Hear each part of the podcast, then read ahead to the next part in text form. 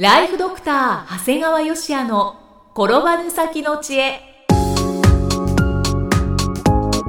ビジネス勉強マネープラン。介護ライフワークバランス。この番組では認知症専門医であり経営者でもある長谷川芳也が人生を10倍豊かにする知恵をお届けします。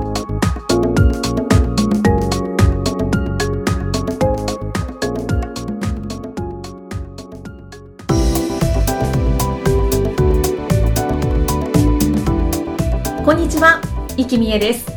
ライフドクター長谷川芳也の転ばぬ先の知恵。今回は第32回目です。長谷川先生今回もよろしくお願いします。よろしくお願いします。今回は本のご紹介ですか？そうですね。すごい洞察力、うん、この国でこれから起こることが分かります。なんて表題をつけたんですが、はい。えー、坂井谷太一さんの「段階の秋」という本ですね。ああ新作、ね、そうですね新作ですねあの、まあ、以前にもご紹介したんですが、はい、坂井谷太一さんというとですね平成7年頃に予想小説として「平成30年」っていう本をですね、はい、まあ、最初に朝日新聞に掲載されたんですね、うん、でこの平成30年っていうのは、まあ、当時はまだ20年以上前の話を書いてたもんですからただその後20年近く経って、まあ、今もうあと平成30年まで近くなってきたじゃないですか、はいはい、これね恐ろしいほど実現してるんですよね、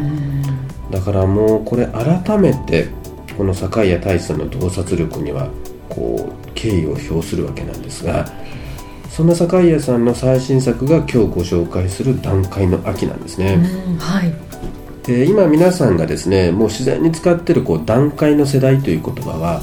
実はこれ坂井さんが作ったんですよね、えー、これ以前長谷川先生から教えていただきましたけど、はい、初めてねその時に知りました。そうなんですね、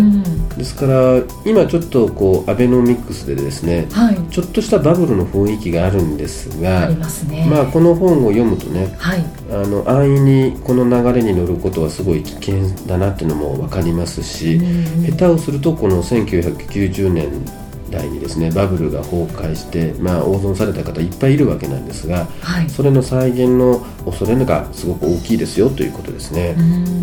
で今からちょっとちょっとしばらく本の内容をピックアップして紹介するんですが、はい、これあくまでこれ本の中からのところです。ちょっと長くなりますけど読みます、はい、2009年改革の嵐で民主党。2012年保守回帰の風で自民党。これまさに今なんですね、はい。し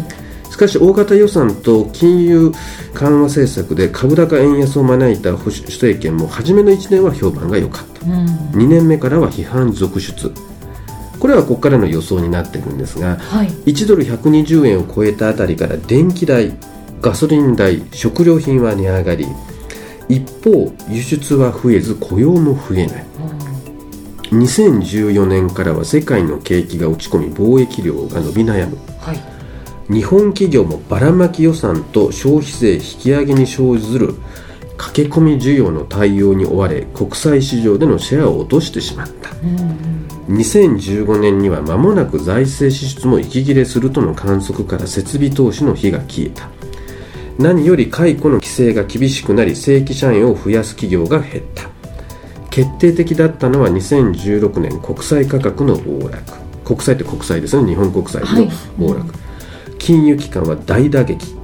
貸し渋り貸し剥がしがひどくなった、うん、信用保証協会の枠組みを広げただ赤字企業を生かすだけで新規の企業を妨げている、うん、以前は自公の一強に今ですよね、はいはい、以前は自公の一強に野党3党は三弱、うん、今や分裂した自民2派と公明も合わせて6弱時代。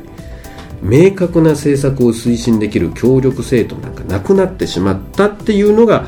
えー、いわゆる小説の中では振り返ってるわけなんですが今、我々からするとこれから起こることになるんですよね、うんうんうん、予想ですね。これねどうです？あのすごく具体的なんですよ。ねこの中でもね特にこうばらまき予算と消費税引き上げに生ずる駆け込み需要の対応に追われ国際市場でのシェアを落としてしまう。はいはい。今まさになんですね、はい、もう今建物なんかむちゃくちゃ作ってますよね、平成25年の9月までに契約したものはってことで今住宅業界は必死になってるんですね、はい、でそれに伴う消費税が上がる前にいろんなもの買っていこうということでいっぱいだから企業は変な話それやってるだけで、ある程度の売上と利益が確保できるもんですから新しいことをやろうとしてないんですよ、まあ、やれないっていうのもあるもんですから、はいはい。だからこうしてるうちに国際市場でのシェアを落としてしまうっていうことなんですよね。だからねこれね我々からすると予想の部分でもあるし小説の中では過去を振り返ってる部分なんだけどなんかちょっとゾッとしちゃうんですね。本当ですね。だからまあこれ正直ねこれも単なる小説だよと思って信じる信じないというのはこれは個々の判断なんだけども、はい。これね僕自身はですねやっぱり平成30年という小説をね読んでですね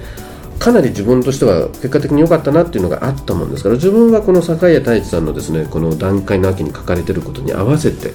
個人ビジネスを進めていきたいなと思ってるんですね。あの坂井太一さんのご本はよく長谷川先生ご紹介はいはい。してくださってますけど、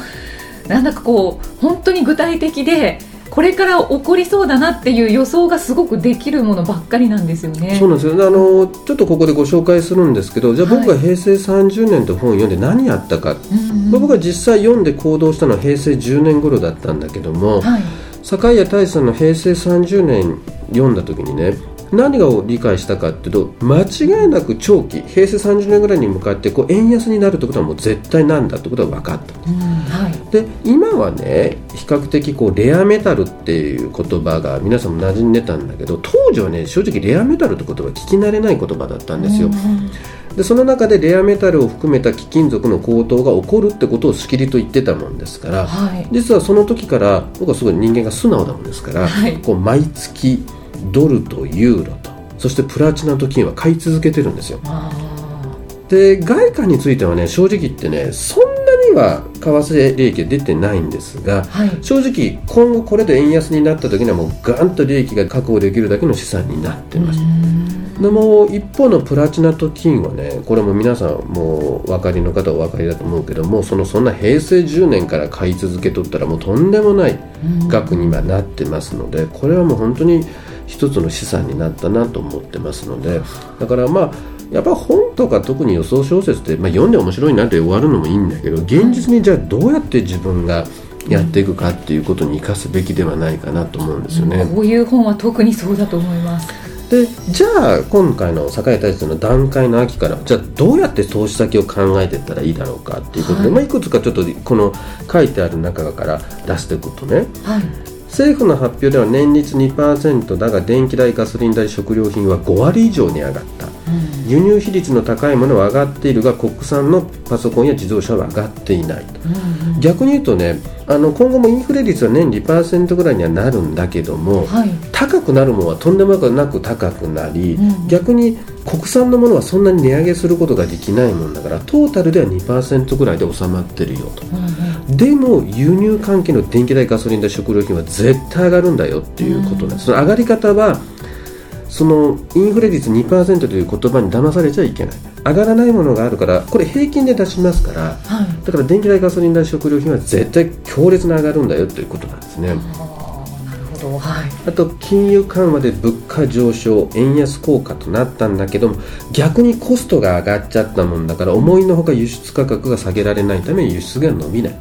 そういうそういった意味で伸びないんですね。そうだから要するに円安になれば基本的には日本は輸出産業がどんどん伸びていく伸びていくって言うんだけど、うん思いのほか輸入の原材料さらに日本の電気料金の値上げ輸送費のそのいわゆるガソリン代に伴う輸送費の値上げ、あと最低賃金の上昇で円安分がうまく値段を下げることにつながらないってことなんですよね。うんはい。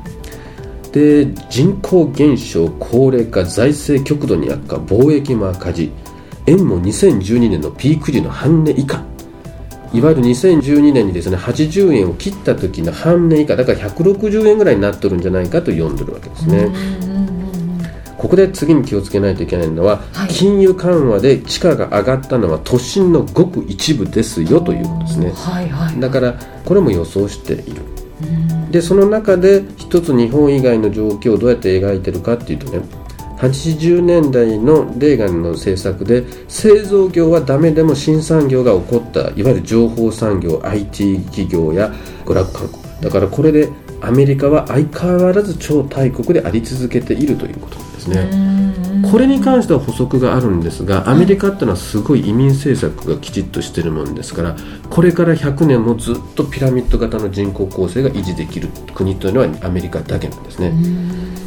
っていうことを坂井さん描いてるんですね。これでも坂井さん勝手に描いてるわけじゃないですよね。今の情報からこういうのがなるんじゃないか、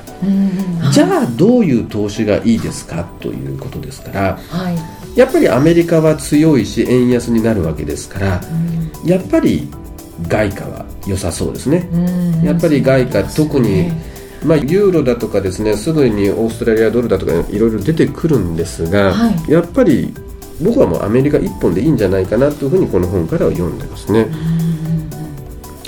でじゃあすぐ今後インフレになりますからじゃあ不動産なんかいいですよなんていうことがいっぱいこう今新聞広告が出てるんだけどいやいやインフレだからといって土地買ってたってこれから人口が減っていくわけですから不動産が上がっていくなんてごく一部でそんなとこ普通の人が買えるわけありませんので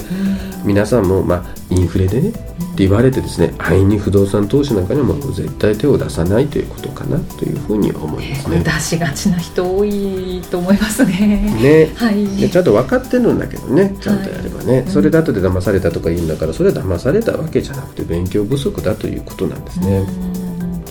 ただね坂井さんはそういう、まあ、ちょっと悲観的なことだけじゃなくて、はい、どんな時でも新しいビジネスってあるんだよっていうことがから、うん、これいくつか紹介をしていくんですが、はい、これはですねすごいこと書いてあります。とにかく生活保護者がどんどん増えていく。だから生活保護専門の賃貸チェーンインが大盛況って書いてある。だから要するに確かに生活保護の方だけの場合はですね医療費はちゃんと払ってくれるもんですから逆にそこに特化したチェーン型のクリニックが流行りますよという。なるほどなるほど。はい大盛況。うんただちょっとこれに手を出すいくらと言ってもちょっと若干心が痛むんですけども。あとねこれは現実に僕らもよく聞きます。高齢者に適したシステムで月10万円ぐらいもらえる仕事の提供をするとすごく流行りますよということですね、はい、だから確かにこれ若い人の雇用を奪うんじゃないかっていう逆の怖さもあるんだけど逆に言うと月10万要するに年金プラス10万円を稼げるような仕事をいろいろ企業の方が作ってそれを高齢者向けにですね仕事として供給していけばこれはどんどんどんどんこうやってくださる人はいくらでもいるよということですね。そうですよね今ももう需要ありますよね。あると思いますね。すねあと整理屋さん高齢者の残した家具重機衣類を片付ける専門業者。これは確かにこれから一人暮らしだった人が亡くなった時にですね、はい、でこれもね実はねこの本の中ではただ片付けるだけじゃなくて片付けてこれをちゃんと売るという仕組みまでできたところが大繁盛してるんですね。あなるほど。あとその中で面白いこと書いてあったのが、はい、実はもう今再編されてない、うん、2020年代に再編の嵐にあるのは何かって言ったのはやっぱりこれから医療と介護と学校はですねこれから再編の嵐になっていくだろうなっていうもうだって考えてみてくださいいろんな例えば銀行だとか証券会社だとかいろんなものがもう合併合併して本当数少なくなったじゃないですか、はいはい、でその中でこれからもう一回合併だとかそういうのが出てくるのがやっぱり医療介護学校ですねっていうことなんですね。その中でも坂井さんが唯一変わらないのがマスコミじゃないかなってことが書いてありますですね。マスコミですか、うん、だって考えてください。マスコミだと出版社だとか広告業界ってすごい数多いじゃないですか。あ、はい、それだけはまだ残っちゃうんじゃないかな。あずっと引き続き続いていく、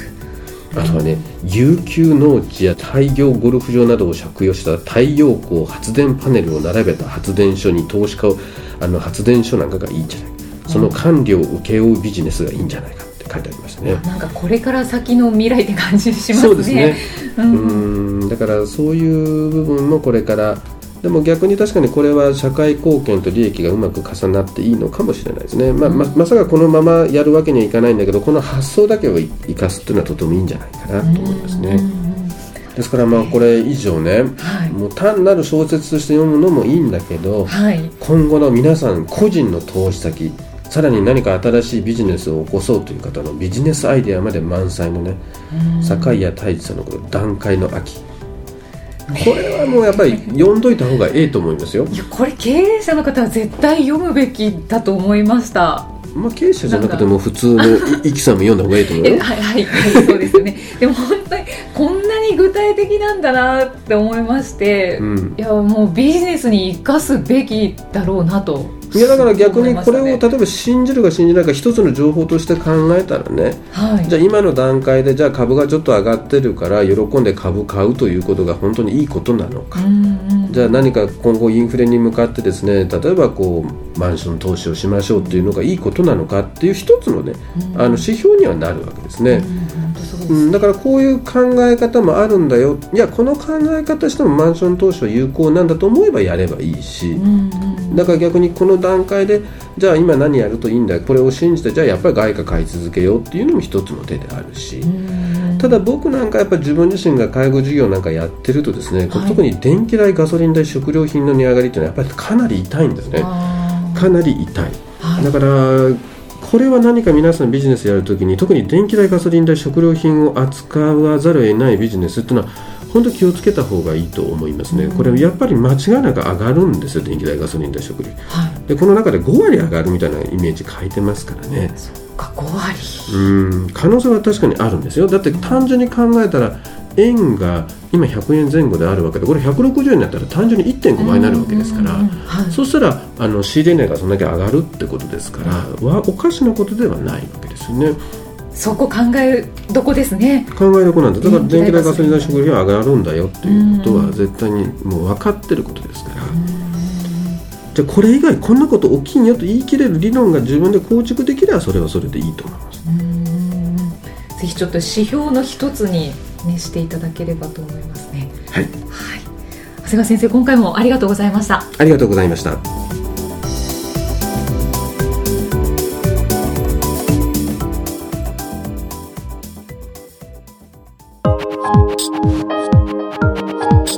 今日の放送はいかがでしたか？番組ではご感想や長谷川よしあへのご質問をお待ちしています番組と連動したウェブサイトにあるホームからお申し込みください。URL は http コロンスラッシュスラッシュ brain-gr.com スラッシュ podcast スラッシュ http コロンスラッシュスラッシュブレイン -gr.com スラッシュ。ポッドキャストスラッシュです。それではまたお耳にかかりましょう。この番組は提供ライフドクター長谷川芳也。プロデュースキクタス。ナレーションは、生きみえによりお送りいたしました。